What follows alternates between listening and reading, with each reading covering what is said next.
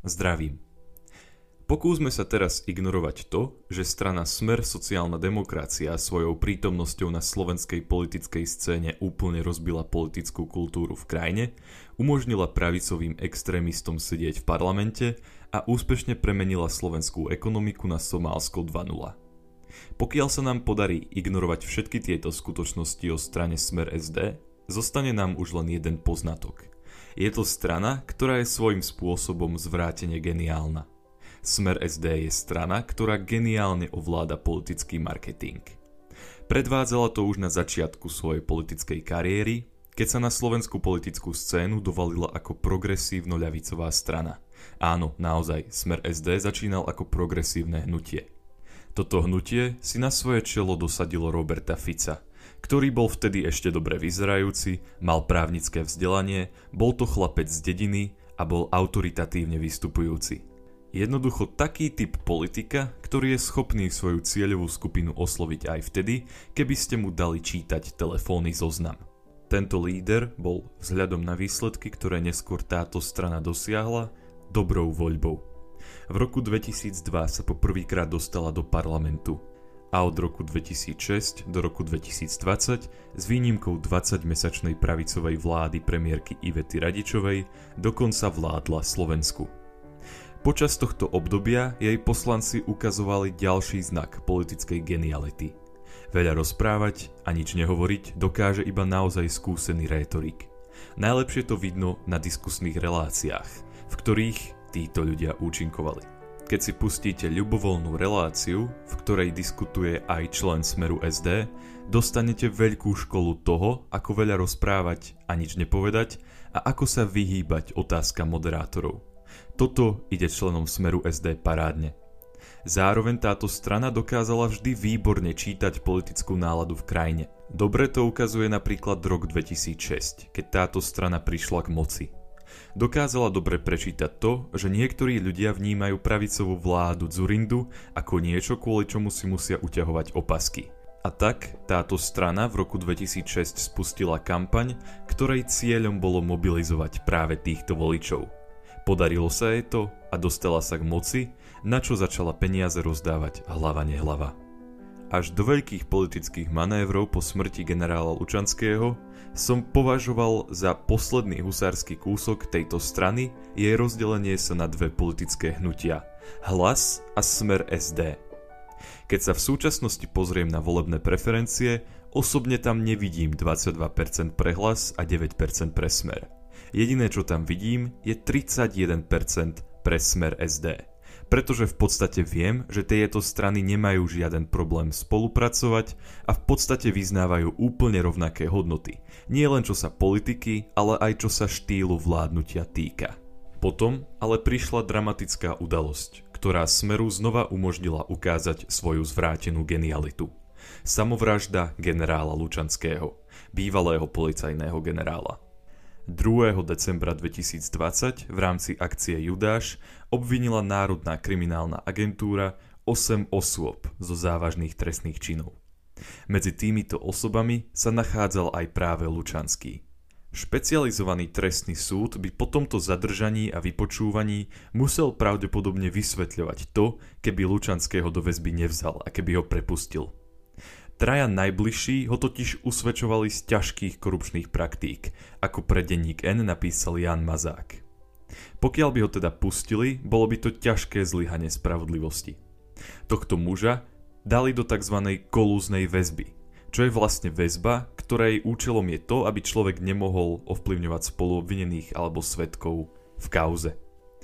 Tento muž si potom 29. decembra siahol na život, tak že sa obesil – O deň na to vo fakultnej nemocnici s poliklinikou v Prešove zomrel. Z ľudského hľadiska ide o ohromnú tragédiu. Akákoľvek samovražda je veľmi smutná. Navyše si nechcem ani predstavovať to, čo sa muselo preháňať Lučanského hlavou a ako veľmi ho muselo škrieť jeho vlastné svedomie. Som ale presvedčený o tom, že išlo o samovraždu. Konšpiračné teórie o jeho úmrtí hovoria o akomsi byti alebo mučení, ku ktorému malo dochádzať pred smrťou. Toto je samozrejme už na prvé počutie úplný nezmysel. Každý, kto sa aspoň trošku vyzná do trestného práva, vie, že obvinený má prístup k svojmu advokátovi 24 hodín denne. Pokiaľ by som teda sedel vo väzbe a niektorý z dozorcov by ma mučil alebo by ma bil, prvá vec, ktorú by som urobil, by bolo to, že by som povolal svojho advokáta a povedal mu o tom. Neexistuje, že by sa môj advokát po zistení takejto skutočnosti zachoval tak, že by si to nechal pre seba. Pokiaľ by sa advokát človeka, ktorého vo väzení týrajú alebo mučia, dozvedel skutočnosť o tom, že sa to deje, poprevracal by všetko hore nohami len preto, aby svojho klienta ochránil. Už len z tohto dôvodu odmietam akékoľvek konšpirácie o Lučanského umrtí a vidím veľmi tragický príbeh muža, ktorého dobehlo jeho vlastné svedomie. Slovenský rezort spravodlivosti sa ale správal trochu zvláštne. 4. januára síce oznámil vznik špeciálnej vyšetrovacej komisie, ktorá sa skladá z vyšetrovateľov, z novinárov, z politikov naprieč politickým spektrom, ale dovtedy bol až príliš dlho ticho. A pokiaľ ľuďom nedáte informácie, začnú si vytvárať vlastné informácie, inak aj dezinformácie. Presne to sa v prípade Lučanského stalo. Rezort spravodlivosti nebol schopný dostatočne rýchlo a dostatočne uspokojivo odpovedať na milión otázok, ktoré sa v hlavách občanov objavili potom, ako Lučanský zomrel. A to dokonale využil smer SD. Práve preto som spomínal jeho zvrátenú genialitu na začiatku dnešného videa. Napríklad taký Ľuboš Blaha, ktorý v súčasnosti patrí k najhlasnejším hlasom Smeru, na Facebooku už vo veľkom konšpiruje o Lučanského úmrtí a na profilovú fotku si pridal rámik All for Milan. Pravdepodobne ani nemusím vysvetľovať, na čo tento hashtag, teda All for Milan, odkazuje. V zahraničí, ani na Slovensku, totiž takáto formulácia, pokiaľ chceme niekomu vyjadriť podporu, nie je bežná. Hashtag All for nejaké krsné meno sa na Slovensku poprvýkrát použilo vtedy, keď išlo o Jána Kuciaka, investigatívneho novinára, ktorý bol zavraždený za to, že svoju profesiu vykonával až príliš dobre. Ide o slovnú hráčku, keďže All for One znamená všetci za jedného. Rímuje sa to s All for Jan, čiže sloganom, ktorý využívali ľudia, ktorí chceli vyjadriť svoju podporu zavraždenému novinárovi. All for Milan tak neodkazuje na nič, okrem samotnej kampane All for Jan. A nikto mi nemôže povedať, že ide len o zhodu náhod. Myslím si, že je to neúctivé aj k Janovi Kuciakovi, aj k Milanovi Lučanskému. K Janovi Kuciakovi je to neúctivé preto, pretože v podstate staviame smrť novinára, ktorý zomrel kvôli tomu, že si svoju prácu vykonával poctivo a bol zavraždený, so smrťou policajného ex-generála ktorý zomrel preto, pretože spáchal samovraždu. A túto samovraždu spáchal pravdepodobne kvôli tomu, pretože si svoju prácu nevykonával poctivo. Tieto dve veci sa nedajú dať na jednu úroveň. A dôvod, prečo si myslím, že je slogan All for Milana znevažujúci pamiatku Milana Lučanského, je ten, že jeho meno sa v podstate stalo len akousi paródiou na slogan All for Jan. V skutočnosti Smerakom nejde o vyjadrenie podpory Milanovi Lučanskému. Ide im o to, že tu veľmi dlho počúvali slogan All for Jan, ktorý používali ľudia, ktorí chceli vyjadriť podporu Janovi Kuciakovi a už teraz cítili, že na to potrebovali nejakým spôsobom zareagovať alebo na to dať nejakú svoju vlastnú paródiu. Čiže ten slogan All for Milan je v podstate svojím spôsobom len nejakým vysmiatím sa sloganu All for Jan. Dôvod, prečo si myslím, že je to tak a prečo si myslím, že nejde o náhodu, som už vysvetlil v skoršej časti dnešnej epizódy. Príde mi to totálne zvrátené.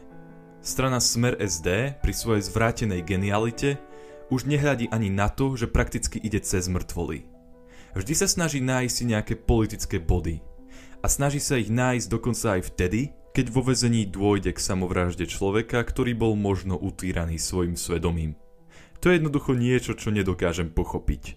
Smer SD je tak, čo sa politického marketingu týka, zvrátené geniálna strana, že ide za tým cieľom získavania čoraz väčších preferencií a čoraz väčšej popularity, dokonca aj vtedy, keď má ísť cez mŕtvoly vôbec sa neštiti toho, že v podstate hanobí pamiatku mŕtvého človeka tým, že využíva jeho meno na akési parodovanie sloganu All for Jan.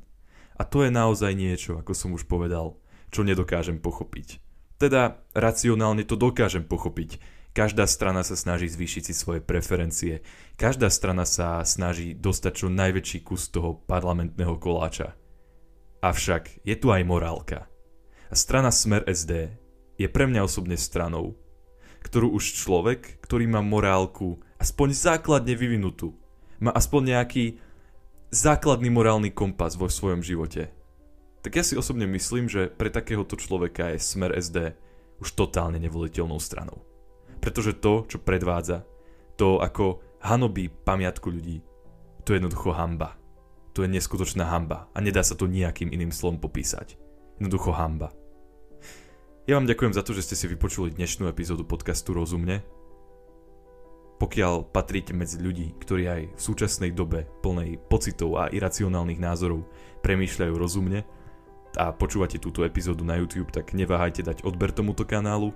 Pokiaľ to počúvate na Spotify, tak dajte follow tomuto podcastu, aby vám neušla ani jedna nová epizóda. A ja dúfam, že sa budeme počuť aj na budúce. Dovtedy, do počutia. Lúči sa s vami Michal Lukáč.